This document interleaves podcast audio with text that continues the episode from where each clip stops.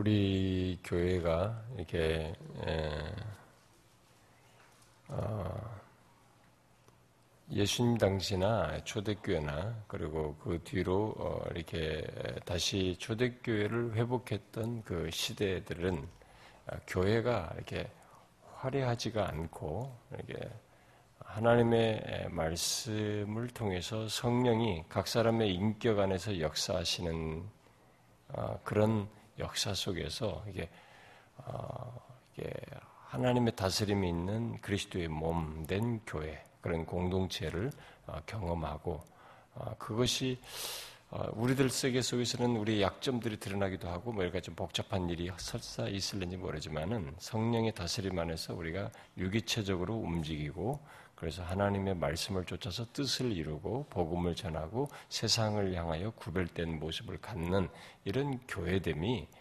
어, 예로부터 이게 교회 교회다움이었거든요. 음. 아, 그런데 이제 그렇게 함으로써 세상은 그 교회의 교회다움, 교회 속한 신자들의 그런 모습을 통해서 오히려 도전을 받고 그랬습니다. 예, 그렇게 보면은 굉장히 교회가 단조로 왔다는 거죠. 단순했습니다. 이게. 아, 교회가 이렇게 복잡하고 화려하지가 않았습니다.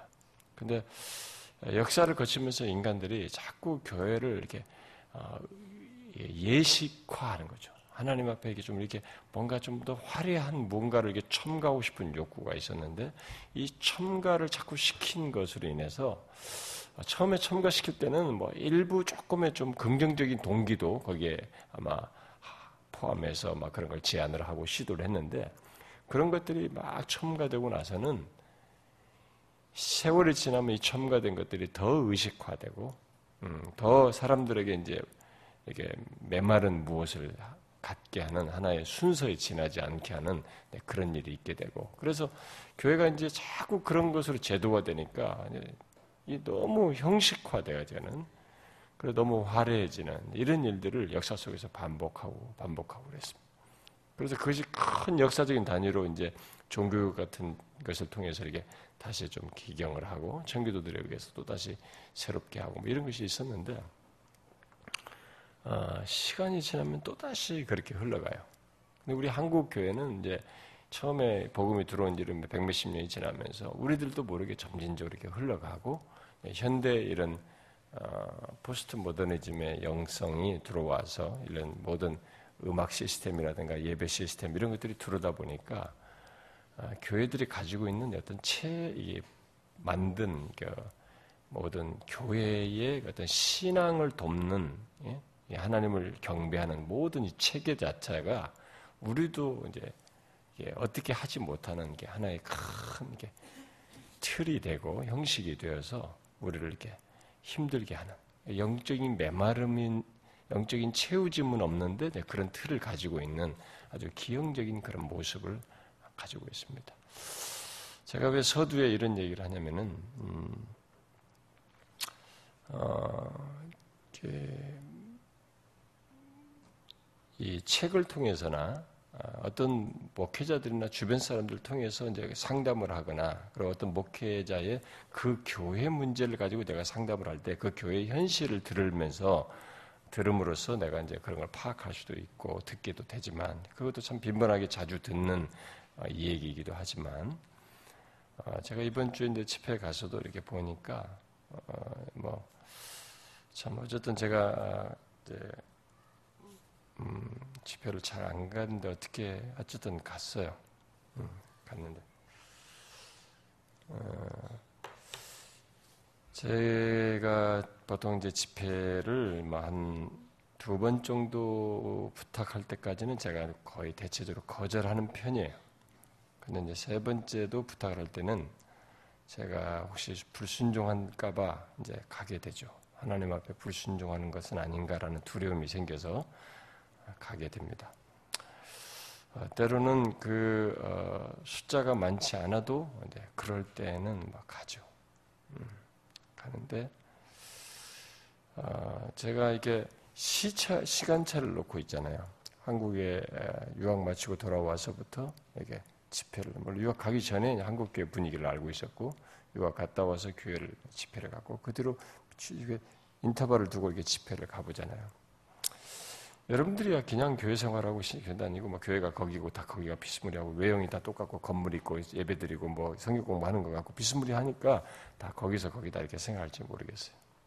그러나 저는 교회가 어때야 되는지를 항상 염두에 두고 이게 인도하고 여러분들은 어떤 태도를 취하더라도 내가 방향성을 잡고 이렇게 이끌고 하는 그것을 항상 염두에 두는 사람으로서 예민하게 볼 때 이 시간차가 흘러가면서요. 우리들이 아, 모르겠어요. 그렇지 않은 교들도 많이 있겠지만은 대체적인 우리의 대세는 아, 교회들이 아, 너무 알맹이가 없어요. 예, 하나님이 그러니까 모든 걸 다 순서를 다 가지고 있는데 하나님이 임재하시고 하나님이 역사하시는 이 정해준 방편까지도 우리가 너무 가볍게 여기기 때문에 실제 그 방편을 통해서 있게 되는 하나님의 은혜를 사람들이 경험하지 않고 그런 것을 맛을 보지 못하는데도 대수롭지 않게 여겨요. 그 나는 이게 아주 중병이라고 믿습니다. 자기들이 하나님을 예배하러 왔는데 그 예배 현장에서 하나님의 말씀을 통해서 우리에게 은혜를 주시고 우리를 만나 주시고 우리에게 영혼을 타치하시며 나의 죄를 경각시켜서 하나님께로 향하게 하는 이런 역사를 경험하지 않음에도 불구하고 그것을 그런 은혜의 방편을 그렇게 심각하지 않게 대수롭지 않게 그 은혜의 방편에 참여하고 시간을 보낸다는 것이 저는 그런 모습이 이렇게 그냥 있다는 것이 아주 저는 충격이에요. 그걸 제가 이제 집회 가서 회중들을 보고 얘기하는 거거든요. 그, 그거 보니까 저는 너무 명확하게 아니니까 제가 그걸 보고 뭐라고 해요. 사람들에게. 이렇게 하면 안 된다. 어? 어떤, 어떤 교회는 뭐 제가 저한테 아주 도, 정면으로 도전한 청년들도 있었어요. 예, 그런, 딱 한, 한번 있었고요. 어, 서울에 있는 강남에 들었던 교회인데, 그 교회만 한 번 저한테 정면으로 대드는 애들이 있었고, 나머지는 이제 그것 때문에 막 좀 이렇게 속으로 부글부글 끓어도 대대적으로 그게 꺾이는 분위기예요. 뭐 선교단체 집회를 가든, 막 그게 몇백 명이 됐든, 뭐 몇십 명이 됐든 간에 대체적으로 꺾여 있어요. 이렇게. 그리고 뭐 아니면 이제 두 표로 갈리죠. 이렇게. 음, 갈리고 그런데. 근데 그 정도가 갈수록 심해져요. 그 은혜의 방편인데 은혜를 안 받으면서 은혜 방편을 엔조이 하는 것 같고 그냥 숙명적으로 받아들인 것 같고 그냥 그냥 거기에 종교적으로 익숙한 것 같고 이런 분위기를 사람들이 가지고 있어요. 나는 그게 너무 안타까워요. 그래서 이제는 젊은 친구들에게 안가리 안가리 하다가 이번에 그 목사님 사역자 때문에 결국 갔는데 확실히 젊은이들과 제가 이제는 옛날에는 막 부딪히면서 했는데 제가 나이가 먹어서 그런지 이제는 옛날, 옛날에 비해서요. 그들과 막 그런 걸 가지고 영적으로 이렇게 아, 예, 분투하면서 그 집회하는 게 굉장히 진이 빠져요. 음, 옛날 같지가 않고 너무 힘이 들어요. 제가. 애들이 착해요. 아, 모태신앙이고 어려서부터 교회 잘 다니고 어, 집회자고 그런데도 은혜 받는 것을 몰라요. 나는 그게 정말로 웃긴다는 거예요. 어? 은혜를 받는 자리에 왔는데 은혜 받는 걸 모르고 그런 기대를 안 하고 있다는 거예요. 그러니까 이게 얼마나 힘들겠어요. 부모들에서 신앙생활 하는데 양 참는 거지. 어? 그러니까 뭐 어떤 들려오는 얘기만 수동적으로 듣는 거 맞지. 일부러 듣겠다는 열심은 아주 소수고 대부분 들려오는 것만 듣는 거죠. 그냥 막 뒤틀린 거야. 그러다가 좀 어려우면은 막 도대체 무슨 말인가 하니까 막 어? 졸기도 하고.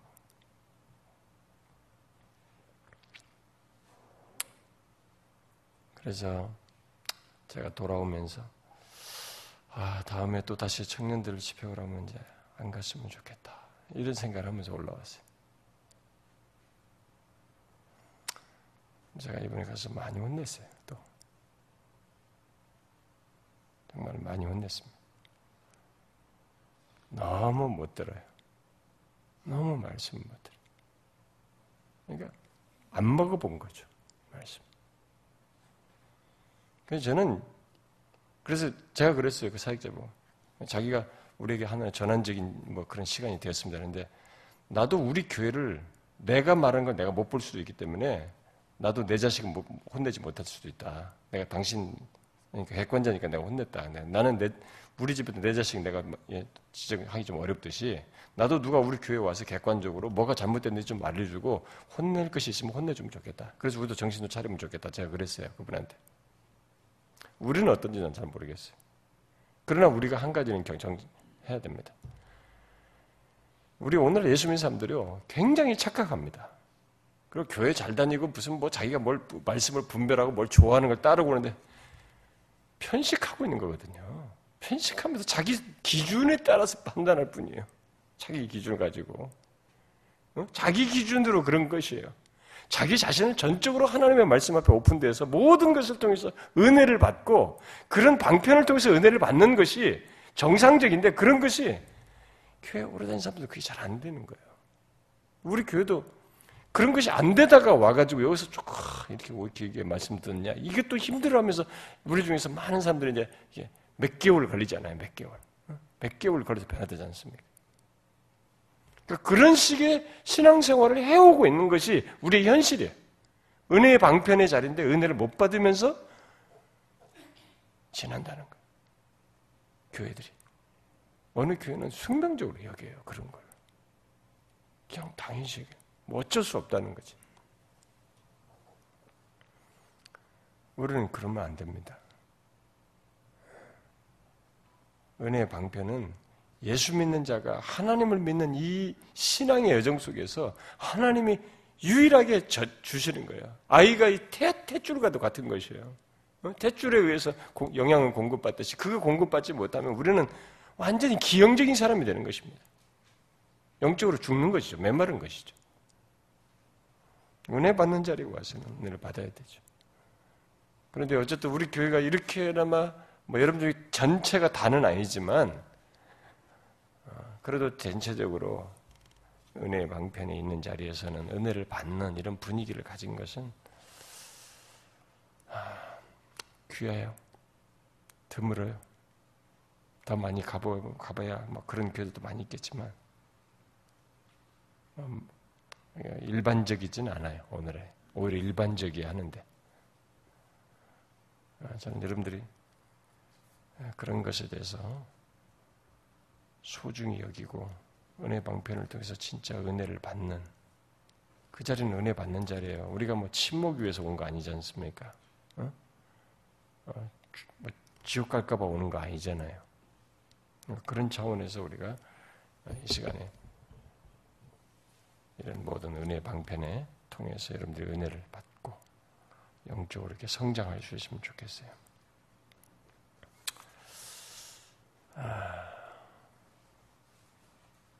그, 이, 우리가 이제 오늘 살피려고 하는 사사기 4장은 여러분이 이제 5장을 혹시 아시는 분들은 알겠지만 이 5장과 내용이 이게 연결되어 있어요. 같이, 같은 사건에 대해서 이렇게 달리 얘기하는 것입니다. 그러니까 이스라엘의 이게 네 번째 사사인 드보라와 바락 이야기를 담고 있습니다. 같은 것인데 여기서 주된 사사로 거론된 사람은 바락이에요. 드보라는 이제 선자로도 언급되지 아니 사사로도 언급지만 선자로서 이 바락이라는 사사와 사사의 사역에 이제 참여 돕는 역할을 통로 역할을 한 분, 사람이고 그래서 이제 뭐 네 번째 사사로서 이 둘이를 묶어서 얘기에 보통 하죠. 그래 드보라와 바락을 자 그런데 이게 같은 내용을 여기 같은 사건의 사건에 대한 어떤 기술을 내용을 이제 4장과 5장이 함께 얘기를 하고 있어요. 그런데 4장은 같은 그런 사건과 내용을 역사적인 서술로 얘기하는 거예요.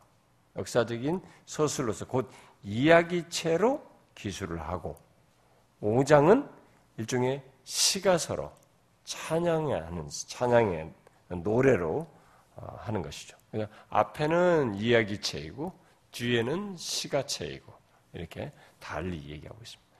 그래서 같은 내용을 그렇게 달리 쓴 것으로 인해서 많은 논쟁이 벌어져요. 뒤, 뒤, 뒤에 것은 뭐 시대가 달리해서 누가 다시 첨가했을 것이다. 뭐 이런 주장도 하고, 뭐 별내기들 사람들이 주장을 하고 그랬어요. 아, 그리고 이, 그래서 이 두 장에 대한 그 굉장히 오래된 문서이기 때문에 오래된 문서가 이런 식으로 돼 있으니까 옛날 시대 거니까 그래서 그런 것의 두 장에 대한 연구가 아주 활발하기도 했습니다. 그런데 여러분도 알다시피 이 같은 방식으로 같은 내용, 같은 사건을 한 번은 이야기체로, 한 번은 시가체로 이렇게 두 번 기록한 것이 성경의 다른 곳에 또 있죠. 그게 어디 있어요, 혹시? 아는 사람?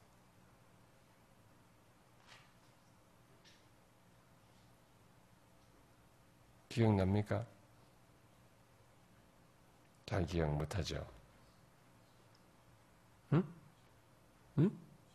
음, 사건과 시가서니까 두 개를 함께 같은 것을 한 거니까. 아, 그것은 여러분이 아마 출애굽기에 그, 그 홍해를 건너고 난 다음에 네? 그 사건의 출애굽기 14장과 15장에서 볼 수가 있죠. 그래서 일단 여기 사사기 4장은 사건을 이야기체로 또 5장은 노래로 어, 기술하고 있다라고 생각하고 뭐 같은 내용인데 한꺼번에 묶어서 하는 게 좋은데 그래도 조금 내용이 여기 언급되지 않는 게 뒤에 또 첨가되고 그래서 어, 구분해서 일단 다시 한번 더 보도록 하겠습니다. 자, 이 먼저 4장을 이제 네 달락으로 나눠서 보면 앞에 이제 서론에 해당하는 1절부터 3절, 그 다음에 뒤에 4절부터 16절, 그 다음에 17절부터 22절, 그 다음에 나머지 부분 결론 이렇게 해가지고 어, 네 단락으로 나눠서 봅시다. 자, 먼저 첫 번째 단락에 4장 1절부터 3절의 어떤 서론적인 내용인데요. 자, 1절에서 보니까 사, 앞선 사사가 죽고 이스라엘 자손이 또 여호와의 목전에 악을 행했다라고 기록하고 있습니다. 그래서 반복되는 어떤 어, 역사의 그 한 면 또 기술을 여기서 어, 여호 보시기에 또 다시 악을 범하는 음? 목전에 악을 행하는 또 또라는 말이 어, 다시 반복하고 있는 것을 아, 보게 됩니다. 왜 또 또 이렇게 다시 아, 여호와 목전에 하나님 보시기에 악을 행하고 있을까? 음? 어, 하나님의 가치와 기준에 대해서 다시 이들이 흐려지고 망각하게 되는 시간이 지나면서 그렇게 됐다는 것을 어, 보여주는 것입니다. 아, 참, 왜 그랬을까? 이런 질문을 할 수 있는데, 일단 표면적으로 보면은, 시간이 지나면서 이들은 그제 하나님의 가치와 하나님의 기준에 대해서 그것이 흐려지게 되는, 음? 그것을 망각하게 되는 그런 모습을 보게 됩니다. 우리들의 경험 속에서 오잖아요. 이게 뭔가 흐려지잖아요. 하나님의 선명한 그 계시에 통해서 우리가 알게 된 그 기준이 우리가 시간이 지나면서 흐려지고 망각하게 되는 일인데 그것은 그 순간만큼은 그런 일이 벌어진 그 상태에서만큼은 우리가 정상적인 상태가 아닌 것을 어, 경험한 거죠. 하나님으로부터 멀어지는 영적인 상태를 가지고 있다는 것을 말해주죠. 정상적이라면 우리가 속사람이 새로워져서 아무리 겉사람은 후패해도 속사람은 새로워져서 아, 하나님의 가치와 기준이 바울처럼 더 새로워지는 그것을 선명하게 갖는 이런 모습이 있어야 되는데 그게 예수 그리스도 안에서 우리는 더 그것을 선명하게 가질 수 있는 은혜를 입게 되고 또 실제로 그렇게 되는데 음, 그럼에도 불구하고 이런 식의 모습을 일시적으로 사람들이 갖는단 말이에요. 기준이 이렇게 흐려지는. 그러니까 여기서 지금 이들이 그런 모습을 어, 보이게 됩니다. 그리고 어쩌면 이런 과정에서 어, 그 세상에 어, 이게 그 세상의 유혹들, 그 당시의 문화, 막 있죠. 이런 것들이 그런 것들을 이렇게 포용하는 것. 한 번 하나님의 은총을 입고 다시 하나님께로 탁 하나님의 기준과 하나님의 가치에서 딱 선명해졌을 때는 그런 것이 쫙 구분이 됐단 말이에요. 근데 구분이 되니까 이것 안에서 가치와 기쁨을 맛보고 이렇게 살는데 이렇게 살다가 쭉 보면 그동안에 멀리 했던 이 세상과 이방 문화가 신선하게 보여요. 다시 이게. 좀 이게 뭔가 다시 새로워 보인 거예요. 멀어진 거예요. 인간이 자꾸 새로운 유행에 쫓듯이 말이죠. 뭔가 새로워져 보여가지고 그것을 이게 앞, 저것을 수용하는 것이 앞서가는 것처럼 생각하는 이런 행동이 있어서 이들이 사이클이 지나면 세월이 지나면 또 반복하는 거 아닌가? 왜냐하면 우리가 어떤 걸 부닥다린데요. 옛날에 있었던 것인데도 나에게 있어서는 새로운 것으로 여기서 받아들이는 일이 하거든요. 그래서 오늘날에도 이게 기독교회가 도덕주의적인 성향, 사회에 답을 주는 기독교에 한다면서 이게 도덕주의적인 성향을 갖는 게 이게 구닥다리 같은 얘기거든요. 옛날에 자유자들이 다 써먹었던 것이. 근데 그게 맥을 유지해가지고 또다시 이 복음주의가 퇴락하니까 이 교회가 너무 이게 교회주의적인 교회가 이게 영적으로 타라고 바리새적인 분위기가 가니까 그것에 대한 반발 속에서 또 그쪽으로 흘러가는 거예요. 그 우리는 그게 새로운 것인 줄 알아요. 그런 것처럼. 그러니까 인간은 자격이 없는 것은 새롭다고 착각을 자꾸 하려고 하는 경향이 있는 것이죠. 우리가 그게 거예요. 사단이 우리에게 써먹는 것입니다. 내게 없는 거 새로운 거 아니에요, 여러분. 진리 안에 있으면 그것이 인간 존재에 있어서는 가장 사실상 근본적으로 보면 가장 새로운 것을 소유하고 있는 것입니다. 마르지 않는 새로운 것을 소유하고 있는 거예요. 그런데 이 소모적인 눈에 보이는 이런 것들을 새롭다고 여기서 자꾸 그런 것을 받아들이려고 해요. 아마 이들은 그런 사이, 그런 것을 반복하면서 이렇게 흘러가지 않았겠나. 우리가 또 생각해 볼 수 있겠습니다. 자, 그런 그들에 대해서, 어? 그래서 하나님께서 어떻게 합니까? 노하시죠. 또 다시 노하십니다. 그래서 이 하솔을 통해서 하솔을 다스리는 이 가난 왕 이 야빈의 손에 이들을 파시는 일을 아, 하십니다. 아, 이 야빈은 이 철병계가 900대를 가지고 있습니다. 이 철병계가 가지고 있다는 것은 또 지난번에 말한 것처럼 강력한 무기란 말이에요, 이들에게요. 강력한 무기. 절병가 900대를 가지고 20년 동안 이스라엘을 심히 학대한 것입니다. 자, 앞에 있었던 이 사건 이전에 있었던 사사들이 있기 전에 이들이 다시 어, 여호와 보시기 악을 행하면서 갔던 그때보다 뭔가 점증화되고 있죠. 기간도 길어지고 있고 학대받는 것도 심한 거예요. 더 강력한 어, 학대를 받고 있는 것을 아, 보게 됩니다. 자 여기 야비는 어, 이게 그 예, 이제 다스리는 왕으로서 배후에 있고 실제 이 실무적인 사람은 이 군대 장관으로 이제 지휘관으로 이 시스라를 예, 통해서 이스라엘을 지배하고 있었던 것으로 보여집니다. 아, 시스라라는 이름이 아, 이 성경 연구자들에 의해서 샘족 여기 이스라엘 백성들이 속한 이 샘족의 이런 시스라는 이름이 없었 없다는 거예요 흔적이. 아, 그래서 이 스스라는 분명히 용병일 것이다. 옛날에는 이런 용병을 많이 있었단 말이에요, 옛날에도요. 네, 용병일 것이다라고 일반적으로 추측합니다. 아, 그런데 여기 하솔왕 이 야비는 아, 여러분도 알다시피 여우수아 11장에서 여우수아가 어떻게 했어요? 정복했죠?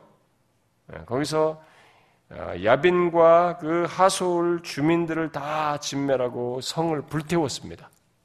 그런 일을 이미 했어요. 여우수아가. 그런데 여기 또다시 야벤이 이름이 나온 거니까 이제 사람들이 뭐 무슨 뭐냐 이거 또다시 여우수아 때 기록을 해다 첨가한 거냐 그것은 아니고 이뭐 이 여우수 이 야벤이라는 이름이 이들의 이름에 여러 이름이 있었던 거죠. 다시 예, 아마 이들의 후손들 중에 왕족의 어떤 친족 중에 누가 다시 이 하솔과 자기와 연결이 되어 있기 때문에 하솔을 땅을 여기 일으키면서 여기 일으키면서 어, 통치자 이름을 다시 야빈으로 했던 것으로 보여집니다. 어, 그래서 여우수아 11장 야빈과 여기 야빈은 다른 거죠. 같은 이름을 써도. 어, 일반적으로 우리가 추측하기로는 어, 여우수아가 분명히 이 하솔 성을 다 정복을 했는데 진멸을 했는데 이때 이 하솔의 왕족 중에 어떤 일부가 아마 도피 도망을 했던 것으로 추측하기가 추측할 수 있습니다. 그래서 이들이 하솔과 자기들과의 관계 예, 그, 그것을 어, 거기를 연결을 지어서 다시 어, 재건했던 것으로 보여집니다. 이때 재건하지만 여기서 이제 다 어, 끝나죠. 아, 또 다시 또 짓밟힙니다. 아, 그래서 이제 이 당시에 아, 제법 이제 이렇게 재건을 했는데 처음에는 좀 미미한 것 같았지만은 세력을 구축해가지고 이스라엘을 지배할 정도까지 된 것입니다. 자, 어쨌든 어, 이들이 20년을 학대하면서 이스라엘을 다스렸습니다. 20년 동안 이렇게 심하게 학대를 받으니까 이들이 그때서야 이제 하나님께 부르짖었어요. 그게 여기 이제 3절에 나오는 얘기죠. 부르짖었습니다. 제법 긴 시간 동안 부르짖는 것을 인내한 것입니다. 우리가 지난주 배웠죠? 하나님께 부르짖. 빨리 부르짖어도 되는데 인간이 생각을 여러분이 하셔야 됩니다. 아, 이 바보들아, 왜 빨리 부르짖지 않느냐, 이렇게 생각할지 모르지만, 인간은, 여러분, 우리 인간을 우리가 많이 알아야 됩니다. 하나님도 알아야 되지만, 우리 자신을 알아야 됩니다. 인간은 그렇게 쉽게 안 돌아서요. 한 가지 체크를 해보실래요? 여러분들 중에 아주 어떤 사람이 상당히 의식 있고 마치 굉장히 깨 있는 것처럼 행동을 하시는 분들 중에 그런 얘기, 그런 것이래요. 자기가 하나님 앞에 지난번에 확 수련회 같은 데 가서도 뭐 이렇게 막 회개를 했다, 은혜를 받았다. 그런데 얼마큼 지나다가 자기가 이렇게 다시, 뭐 이전 같은 모습, 너무 이렇게 또다시 이게 세상의 어떤 것을 자기가 넘어져가지고 그 은혜를 마치 상실한 것 같은 실패감을 맛보는 그런 경험을 했어요. 그런 경험을 하니까 내가 또다시 이렇게 할 것에 대한 기대치가, 아니, 그 예상이 되니까 하나님께 그렇게 부르짖고자 하는, 그렇게 간절하게 하고자 하는 이 마음이 자기 스스로가 제약을 해버려요. 또 그렇게 될 대한 두려움도 있고, 자기 자신이 그런 사람이라는, 그러면서 자기 자신의 인간성에 대한 어떤 이해와 또 자기 자신을 보면서 스스로 이렇게 제약을 해요. 그게 똑똑한 거예요? 똑똑한 거 아닙니다, 여러분. 여러분, 우리가 그게 인간이에요. 다윗을 배우셔야 됩니다. 다윗의 수많은 시편을 읽으셔야 됩니다. 수많은 시편이 있다는 것은 수많은 상황에서 그렇게 하나님을 부르셨다는 거예요. 모든 조건에서. 근데 마치 무슨 자기가 대단한 것처럼 말이죠. 뭐 자기 자존심을 운운하면서 아, 내가 그렇게 됐다. 그렇게 된 게 우리예요. 그런 게 우리 인간이에요. 그래서 하나님의 은혜 없이는 신앙을 못 지키는 자들이 우리인 것입니다. 다시 부르짖어야죠. 다시 하나님 없으면 안 된다고 해야죠. 그분을 찾아와야죠. 근데 이들이 그런 주기에 이렇게 버티는 거예요. 그리고 어지간해 지난번에도 그랬지만 이런 정도로 경험이 있었기 때문에 이것에 하면서 자기들이 경험했던 게 그 경험을 자기들이 그냥 숙명적으로 받아들이면서 은근히 하나님 쪽 가는 것보다는 버티는 쪽을 자기 인간의 본성이 버티는 쪽을 선호해요. 그냥 그쪽을 그냥 묵인하면서 시간을 잡아먹는 거예요. 그래서 어떤 사람도 이게 하나님 앞에 그런 은혜를 경험하고 다시 사, 간절하게 사모하는 주기가 이렇게 길어져요. 더 길어져. 빨리빨리 빨리 와도 되는데 자존심 생각하면 뭐 생각하면 더 질. 그러다가 그러다가 그러다가 더 이상 도저히 안 되겠으니까 그때서야 다시 하나님 찾아요. 그 다음에는 또 이렇게 실패한 것이 또 힘드니까 더 오랜 시간 자고다 어쩔 수 없으니까 다시 찾아. 그게 지혜로운 겁니까, 여러분? 여러분이 그렇게 완전한 인간이에요? 자기가 생각한 만큼 그렇게 굉장, 굉장한 사람입니까? 아닌 것이에요, 여러분. 우리는 하나님을 부르짖어야죠. 속히 돌아와서. 그럴 정도의 상태에 왔으면 내가 이렇게 죄악된 자인 것을 시인하면서 하나님을 찾아야죠.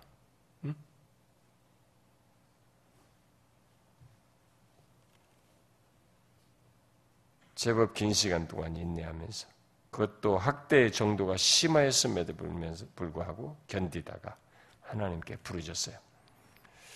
그래서 이제 4절부터 16절에서 하나님께서 구원자를 일으키셔서 하시는 메인 스토리예요. 주된 내용. 자, 이스라엘이 부르짖자 하나님은 지난주 얘기한 것처럼 그걸 기꺼이 받아주셔요. 너무나 한이 없이 은혜로우신 분이셔요. 너무나 자비로우신 분이십니다. 그렇게 자기를 등려 또 여호와의 목전에 악을 행했던 이 사람인데도 불구하고 이들인데도 뭐 여호와의 목전에 또 다시 했다는 게 뭐겠어요? 다시 우상숭배하고 그런 것이지. 그런데도 하나님은 이스라엘을 위해서 구원자를 세우십니다. 여기서는 직접적으로 구원자를 세우셨다는 기술이 여기 나와 있지는 않지만 여기서는 드보라를 통해서 바락이라는 사람을 불러서 그를 사사로 세우십니다.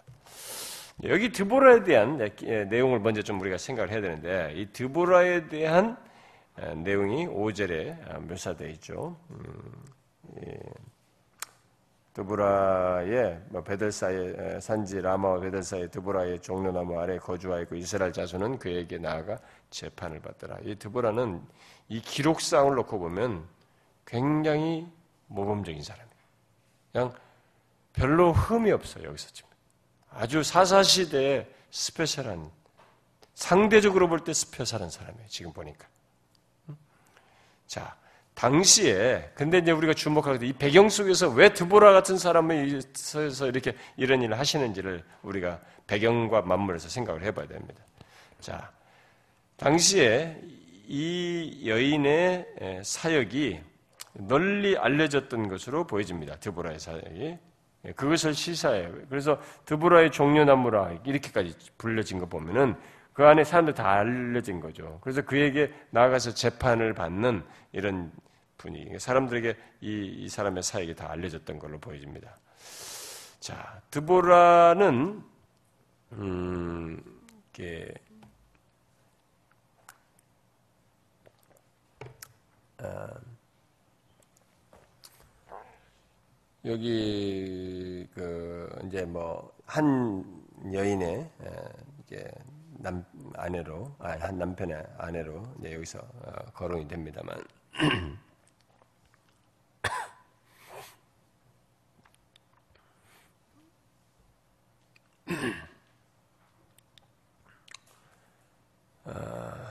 이 어, 라피도스의 아내로서 선지자이면서 어, 사사로 어, 언급을 하고 있습니다.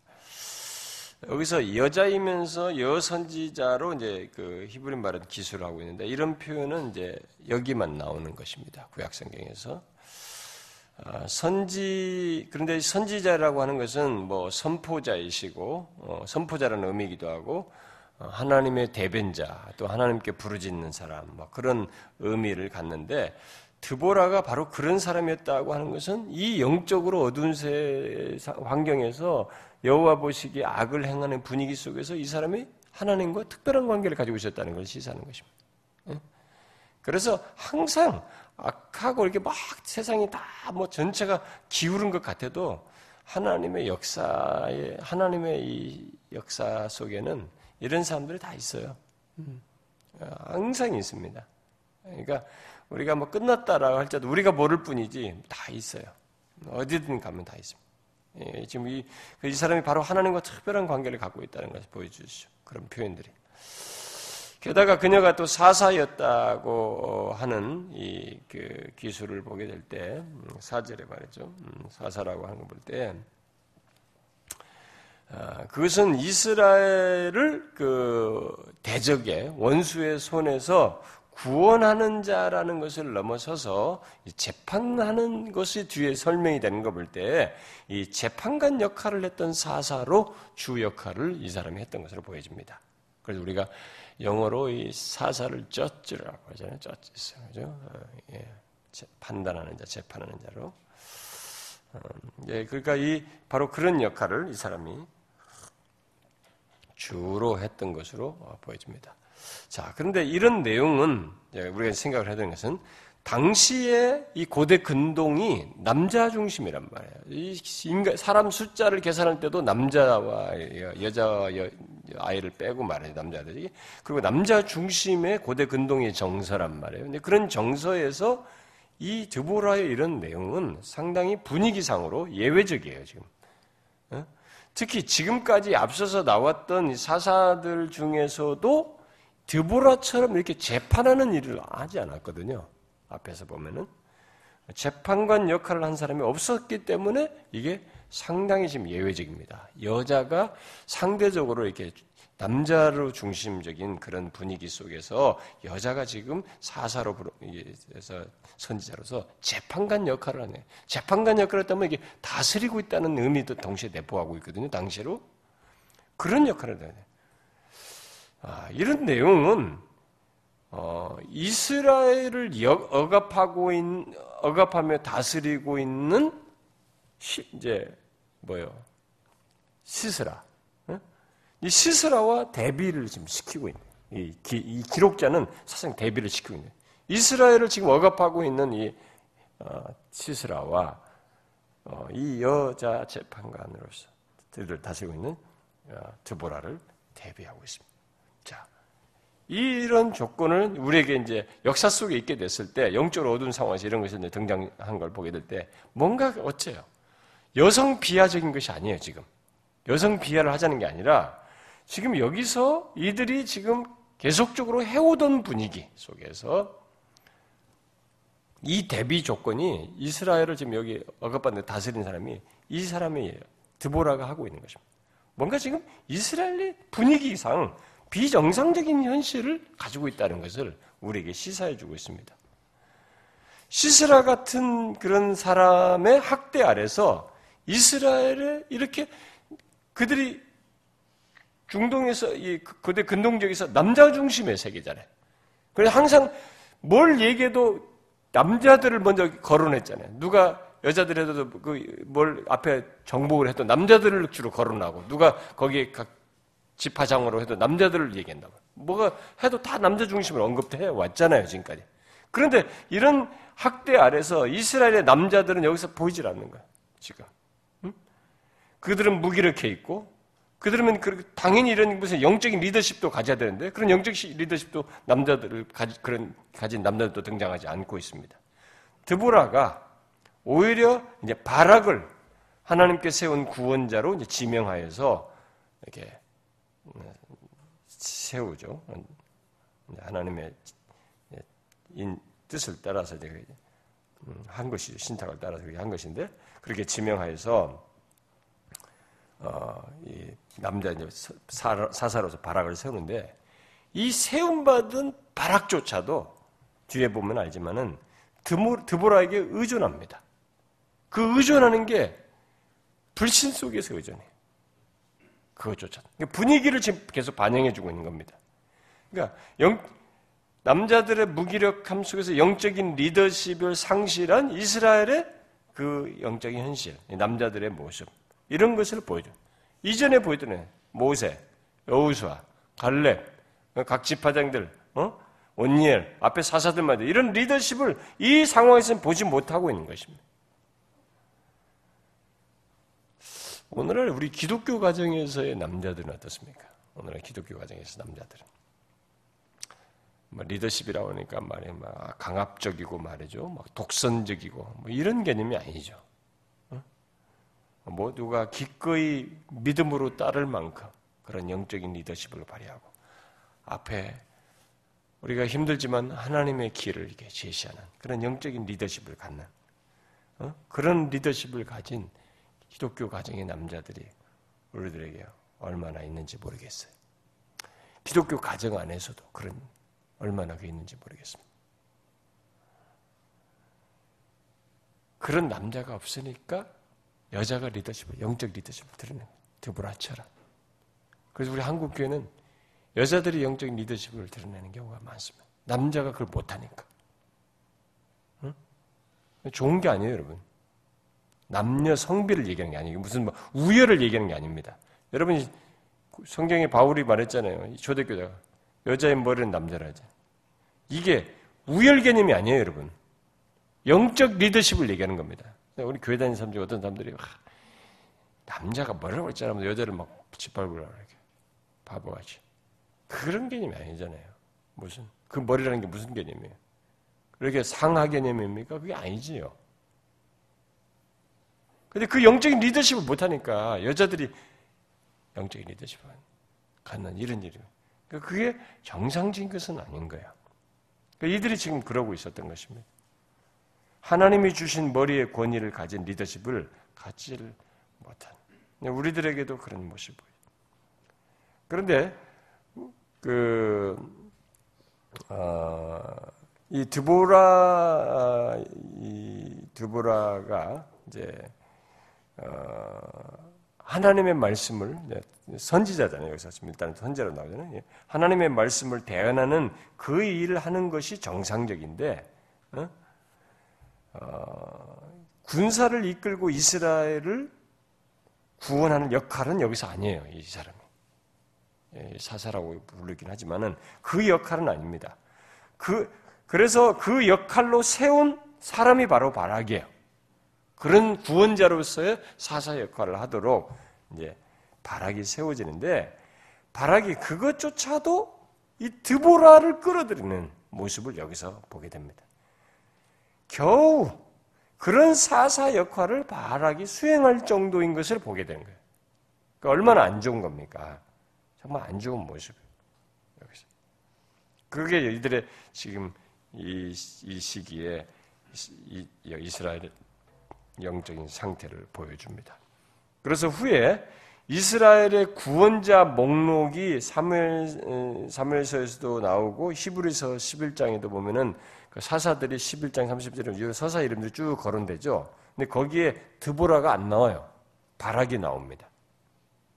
응? 드보라는 안 나오는데 바락만 나오죠.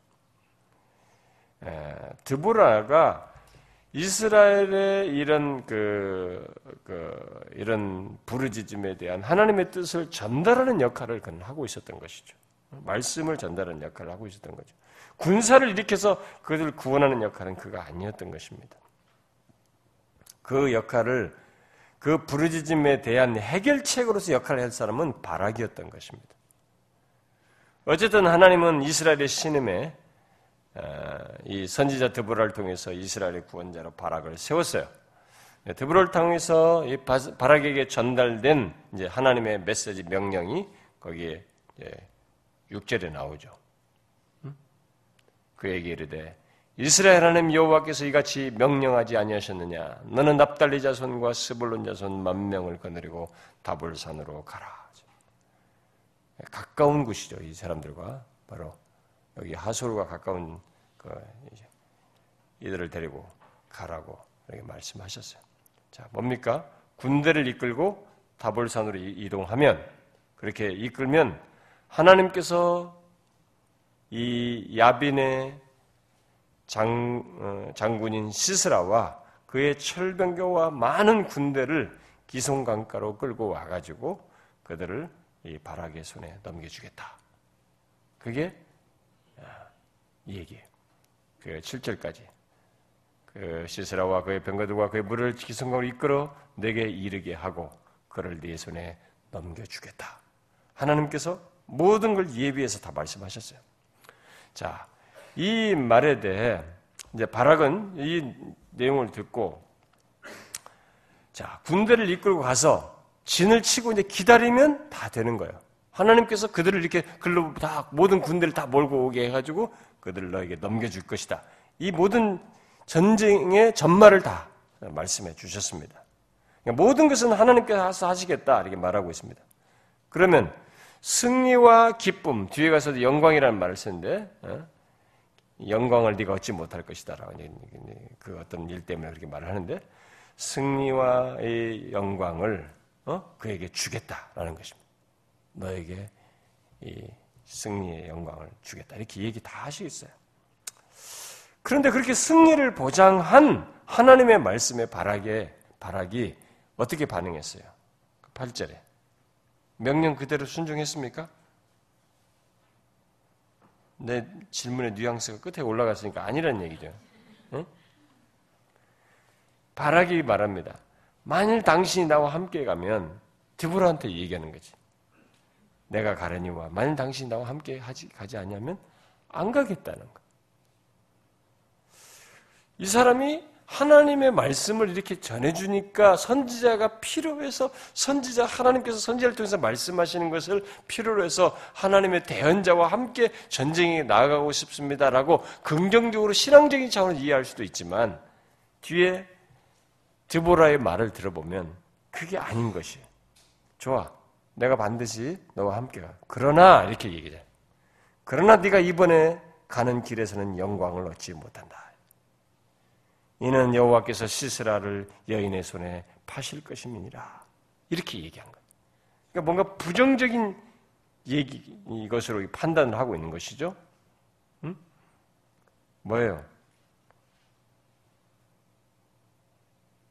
뭔가 이게 하나님의 말씀에 온전한 신뢰를 못 갖는 것이 순종을 하지 못하고 있습니다.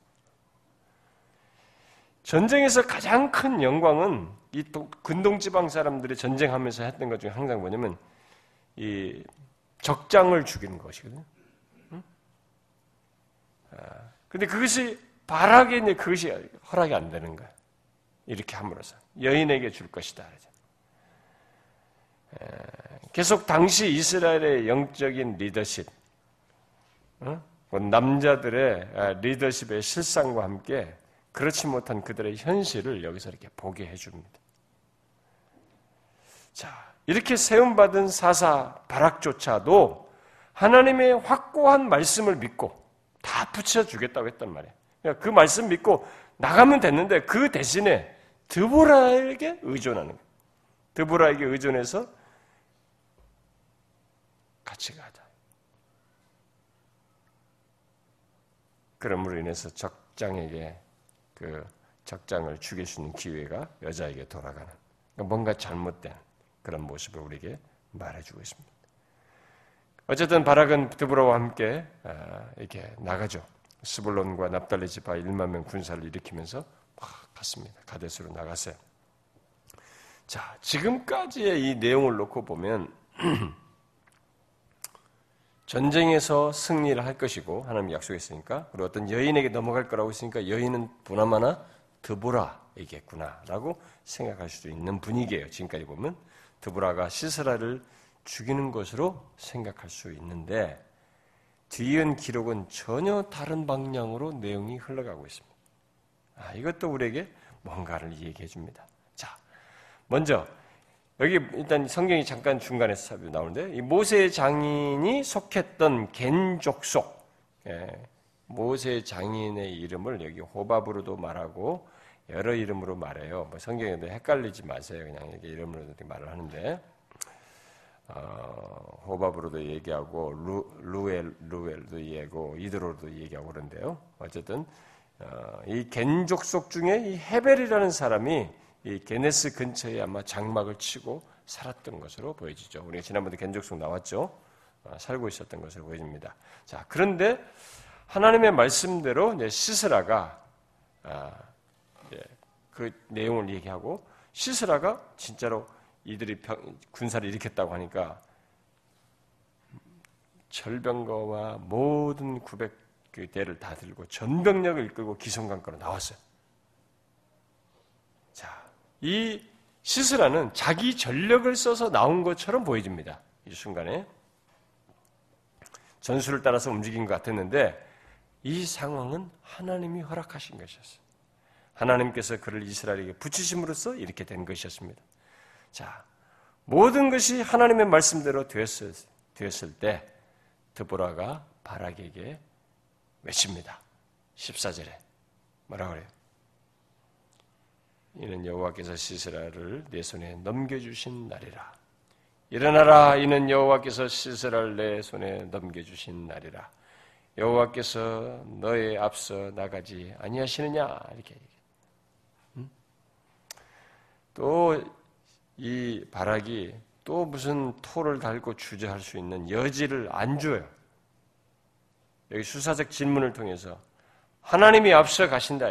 뭐 물을 것도 없는 거예요. 여호와께서 너의 앞서 나가지 아니하시느냐 이게. 그래 믿고 가라 이제. 뭐 주제할 것도 없는 거예요. 앞서서 우리가 앞서 많이 봤죠? 하나님께서 자기 백성들 싸우실 때는 앞서 가시는 거예요. 항상. 그래서 승리가 있는 거죠. 그들이 잘나서 막 칼질을 잘해가지고 승리한 게 아니고 하나님이 앞서 갔기 때문에 결과가 승리가 오는 것이에요. 그걸 지금 이렇게 얘기한 겁니다. 그거 믿고 가라. 뭐 토를 달 수 없는 얘기를 수사적 질문으로 얘기를 했어요. 결과적으로 시스라의 군대는 완전히 패하게 됩니다. 이 사사기 기록자는 이, 이 본문을 기록한 이 기록자는 이 모든 승리가 결국 누구로부터 왔는가라는 것을 이런 내용을 통해서 밝혀주고 누구라는 거예요? 15절에 말한 것처럼 여호와께서 바락 앞에서 시슬하고 모든 병과 온대 군대를 칼날로 뭐라고요? 혼란에 빠지게 하시며 여호와께서 이렇게 하셨어요. 이들이 칼로 다 먼저 죽은 게 아니에요. 하나님이 이 모든 병거와 그 군대의 칼날로 혼란에 빠지겠습니다. 이게 하나님의 전쟁의 성격의 특징이에요. 특징. 하나님의 전쟁의 특징.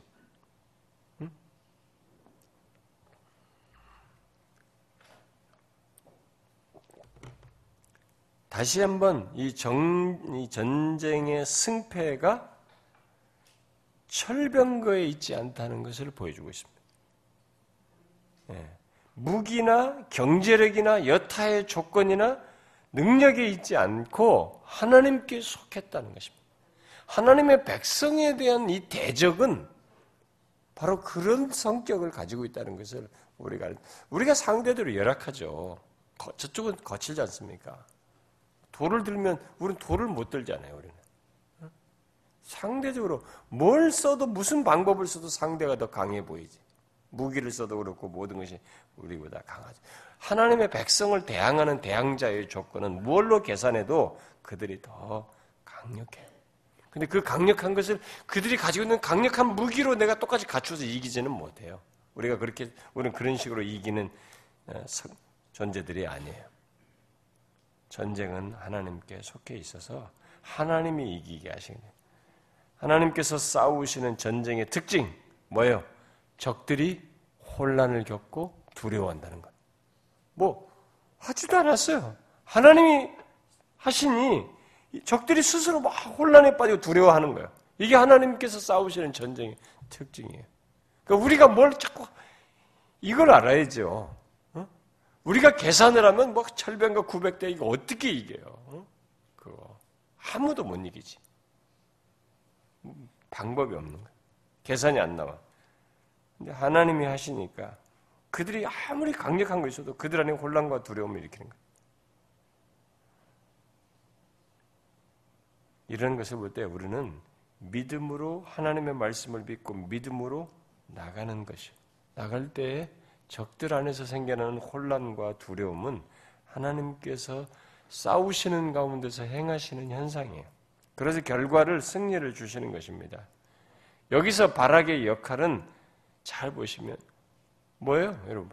한번 여러분들 집에 가서 바락과 관련해서 바락이 한 것 한번 따로 뽑아봐요. 없습니다, 여러분. 응? 굉장히 미미합니다.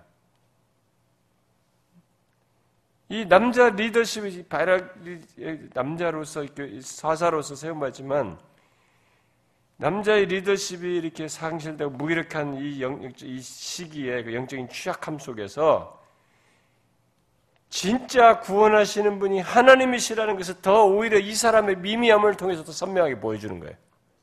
진짜 구원자가 하나님이시라는 것이. 시스라는 자기 군대의 혼란을 보고 자기도 놀란 거죠. 그리고 막 병거를 내서 도망간 것입니다. 막 도망쳤어요. 여러분 이 병거가요 주로 이게 평지에 사용하는 이, 평, 이 병거는 산지는 못 써먹습니다. 주로 평지에서 쓰, 전쟁을 하죠. 근데 천지할 때 주로 이게 도망가는 사람들을 치면서 병거로 공격을 가해가지고 다 잠, 진멸시키는데 주요하게 쓰는 무기거든요. 그러면 그렇게 쓸 무기를 가지고 있는데 그렇게 그걸 치기 위한 철병거를 타놓고는 자기가 오히려 거기서 내려가지고 도망하는 역설적인 모습. 반대적인 모습. 얼마나 웃깁니까? 쓸모가 없어요. 하나님이 하시면. 그가 가지고 있는 장점이 많은 돈이, 많은 건강함이 쓸모가 없어요. 하나님이 여기 치면은. 쓸모가 없습니다. 그걸 보고 도망가죠. 바락이 미리 이것을 믿음으로 보았어야 하는 거예요.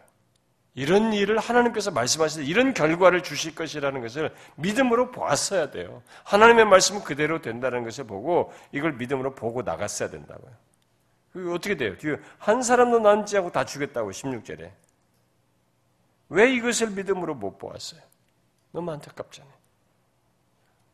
그래서 뒤에 이제 17절부터 22절에 이 뭐 간단하게 뭐 내용은 제가 여기서는 상세히 안 하겠습니다. 시스라가 도망해가지고 어? 그 앞에 11절에서 말했던 이 겐사람 헤벨의 아내 야엘의 장막으로 갔습니다. 예, 그리로 그쪽으로 간 것은 뭐겠어요? 하솔 왕 야빈과 이 헤벨 집안이 평화를 맺은 거죠.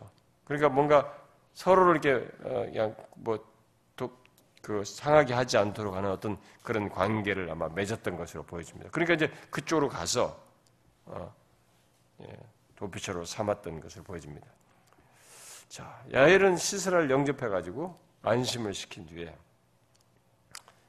예, 재우면 뭐물 달라니까 뭐 우유를 주어서 뭐 어떤 사람 왜 우유 줬냐 이게 빨리 수면 효과가 있기 때문이다 뭐 이렇게까지 해석을 하고 그랬습니다. 근데 우리가 저녁에 잠잘 때 우유 먹고 자면 좀 뭐 그런 말도 하긴 한데 진짜 그랬나요? 그때부터 그걸 알고 줬을까요? 하여튼 이 해석자들은 별걸 다 해석을 잘합니다. 근데 저도 이, 어, 하도 불면증에 시달리고 막 그럴 잠안 오고 막 그럴 때 누가 이게 무유를 따뜻하게 데워서 먹으라고 했는데 그래서 저는 하여튼 잘 모르겠더라고요. 효과가 있는지. 음. 아, 그렇게 몇 번 먹어봤는데 효과 별로 못 봤어요. 어쨌든 그래서 이제 하여튼 잠이 바로, 바로 들었어요. 너무 지쳤는지. 그 와중에 막 잘 지켜봐달라고 막 언제 올지도 모르니까 좀 깨 있어야 되는데 벌써 이게, 이게 죽을 사람들은 이게 죽을 행동으로 나아가 대체적으로 보면 벌써 거기서 잔 거예요. 입을 덮고 했습니다. 아, 그러고 나서 그가 잠들었을 때 에, 말뚝을 빼와가지고 말뚝을 이게 예, 관전으니까 여기다 박은 거겠죠 이렇게? 여기다 박은 거 이렇게. 여기까지 관통시켜 버린 거. 몽둥이. 머리를 머리에다 대고 말뚝을 박아 버렸습니다. 우리가 여기서 이제 윤리성을 떠나서 잘 보시면 이 기록이 기록자가 이런 내용과 그리고 하나님께서 말씀하시는 가운데 이런 결과가 있게 된 여자가 다른 사람이 취할 것으로 이 영광을 다른 사람이 취할 것으로 얘기를 하면 이런 내용과 그리고 여러 여자들은 이 분위기를 한번 보세요. 이 내용 속에서 남자들이 없어요. 그래서 여자 선지자 드브라가 나타났어요. 했어요. 바락에게 사사로 세웠어요. 근데 그것조차도 하나님께서 말씀하신 거 다 전쟁도 못 해가지고 드보라 끌어들였어요. 자기가 영, 이 적장을 죽여야 돼요. 못 죽여요. 집안에 있는 장막에 있던 여인이 뭐 전쟁에 능한 사람도 아니에요. 집에 있다가 다가온 사람 죽인 거예요. 이게 뭡니까, 여러분? 이스라엘의 사사 바락의 불신앙이 그의 주저함으로 인해서 있게 된 결과죠. 그들의 남자들의 그 시기에 있어 영적인 무기력함과 리더십의 부재도 보여주기도 하지만 그마저도 세웠던 이 바락이 그 하나님 말씀 믿고 갔으면 되거든요. 어? 근데 그 이 드보라를 끌어들이면서 이런 주저함을 드리는 거죠. 일종의 불신앙적인 주저함을 드리는 거죠. 그로 인해서 있게 된 결과예요. 놓친 거죠. 예, 그 야엘이 그 장막에 온 이 바락에게 시스라의 시체를 보여줬어요. 바락이 이제 있을 거라고 생각하고 온 거거든요. 다 이제 끝난 거예요. 이 사람만 잡으면 되는 다 진매라고 해서. 얼마나 실망스럽겠어요. 바락이 뭘 생각했을까요? 이 장면을 보고? 자신의 불순종을 후회했을 거예요. 이거 하나 지금 한 거거든요. 이거 하나. 이거 끝내는 일이거든요. 하나님 다 승리 준 거.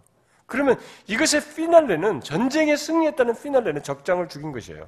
이 전장의 리더로는 앞에 상대 대적계 장군은 싸우는 자는 적장을 죽이면서 이 승패를 마지막으로 결론 짓는 거거든요. 근데 그거 할 사람이에요, 지금. 이게 수, 이런 과정이라도 이거라도 건지는 장면이어야 되는데 안 됐어요. 그 앞에 그랬잖아요. 구절에 이번에 가는 길에서는 영광을 얻지 못할 것이다. 승리를 통한 영광을 얻지 못할 거다. 얼마나 후회했겠어요. 우리는요, 여기서 배워야 됩니다. 하나님의 말씀에 주저하면 안 되는 거예요. 여기 주저했잖아요. 하나님의 말씀에 대한 주저함으로 인해서 놓친 겁니다. 영광 돌릴 기회. 자신에게 있는 승리를 말하며 얻을 영광을 놓친 거예요.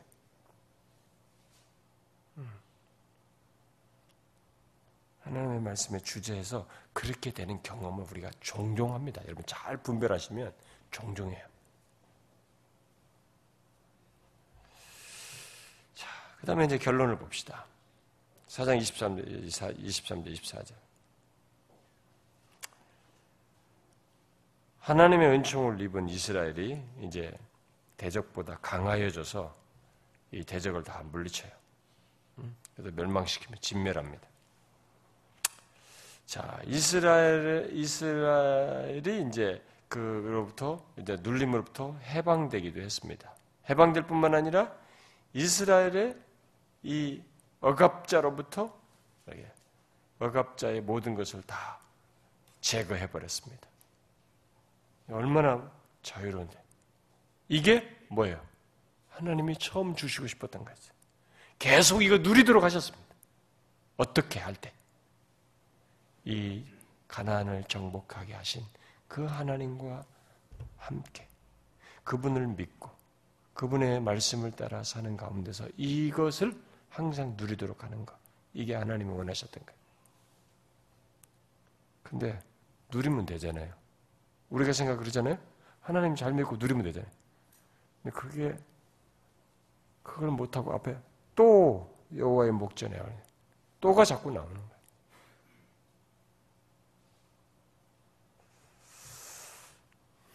이 기록자가 그런 이들의 이 참 답답한 안타까운 것을 여기서 기술하면서 그럼에도 불구하고 이 기록 속에서 가장 주되게 강조하는 강조점이 있어요.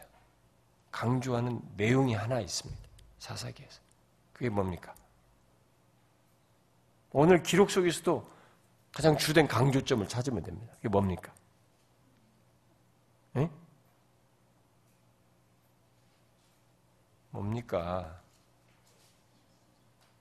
에?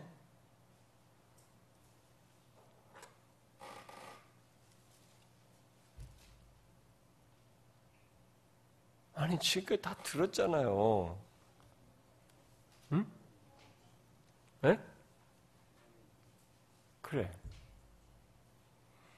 이게, 이 기록자가 계속 보세요. 24절에서 그러잖아.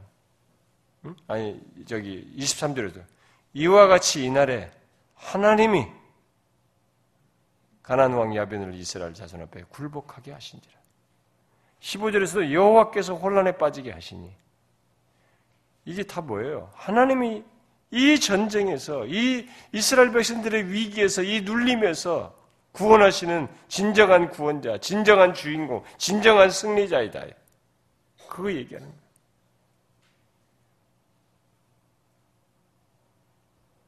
그러면서 두 여인을 부각시키고 있어요. 바락이 아니에요, 어떤 면에서.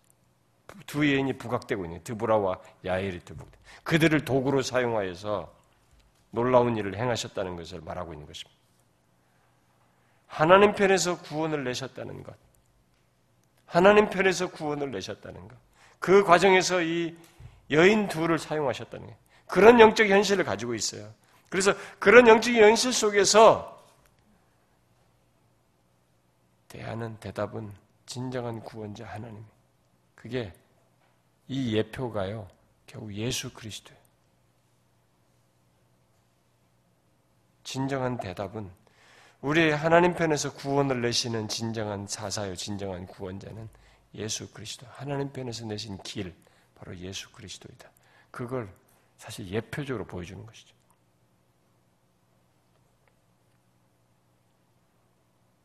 이 어두운 시대에 우리는 이제 이 두 여인을 사용한 것을 통해서 어, 하나님은 영적으로 어두운 시대든 뭐 어떤 상황이든 하나님은 자신의 그 도구를 남들이 생각 못할 도구를 사용하셔서 하나님의 뜻을 이루죠. 나중에 뒤에 가보면 이제 바로 이제 기도원 나옵니다. 기도원에서도 똑같이 얘기하죠. 300명 가지고 얘기하는 거죠. 싸움에서 전쟁의 승리자가 누구인지를 보여주는 것입니다. 그러면서 약한 자, 약한 조건을 사용해서 하나님을 드러내신 이 두 여인을 통해서 하나님을 드러낸 것이 누가 봐도 이 사람들을 통해서 뭐 이런 결과를 내는 것이 누가 생각하겠어요? 그래서 그것을 사도 바울이 고린도후서 12장에서 말하는 거 약할 때 곧 그리스도께서 그의 능력을 우리에게 나타내시면 우리가 강하다는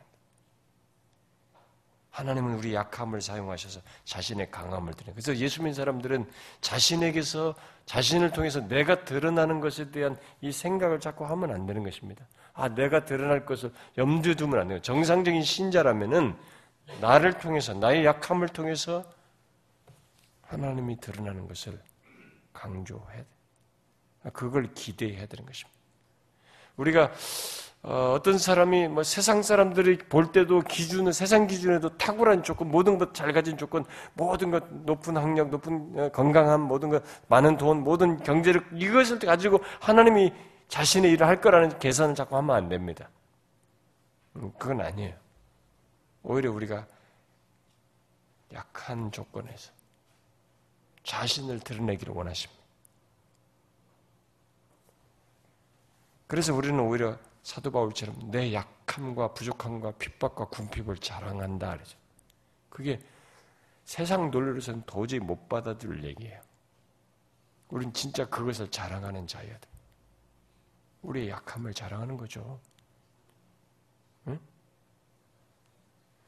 그럼 반대로 여러분들의 강함 때문에 하나님을 의지하지 않고 그걸 붙들고 은근히 자랑하면서 이렇게 현재적인 문제 생활이 괜찮으니까 이게 안도하는 것은 여러분들이 아직도 하나님을 의지하는데 전적으로 의지하는데 실패하고 있다는 한 사인이에요. 그런 조건에서는 나를 통해서 주님이 충분히 못 드러납니다. 하나님 영광을 드러나지 않아요. 계속 우리 자신을 드리는 거죠.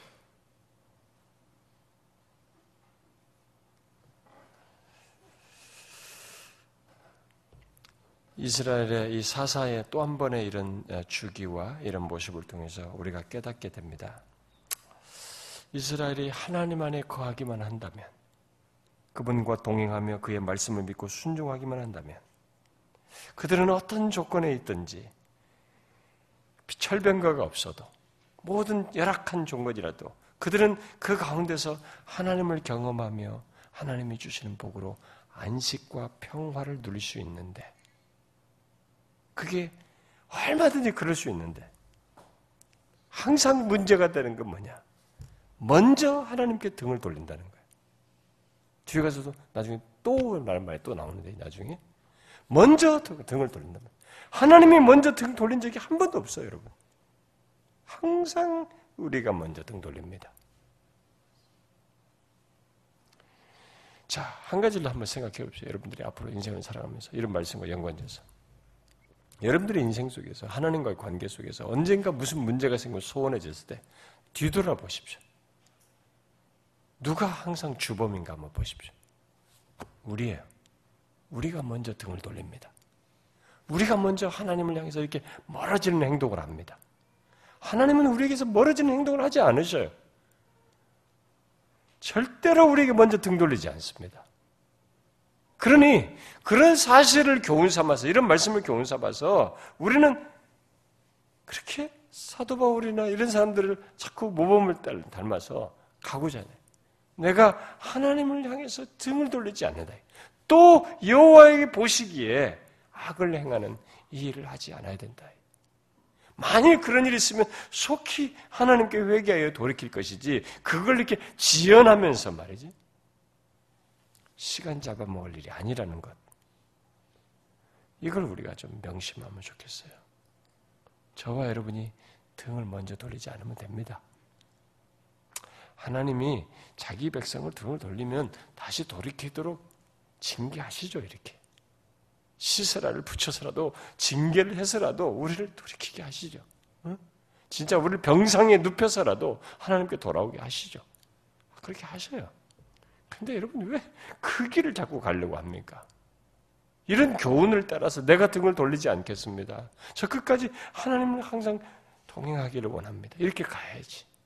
우리가 이 교훈을 배우자는 것입니다. 완전할 수 없어요. 그러나 그런 일이 벌어졌을 때 즉시 회개하여 돌이키라야죠. 그러면 받아주시잖아요. 부르짖으면 듣겠다는 게 하나님 아닙니까?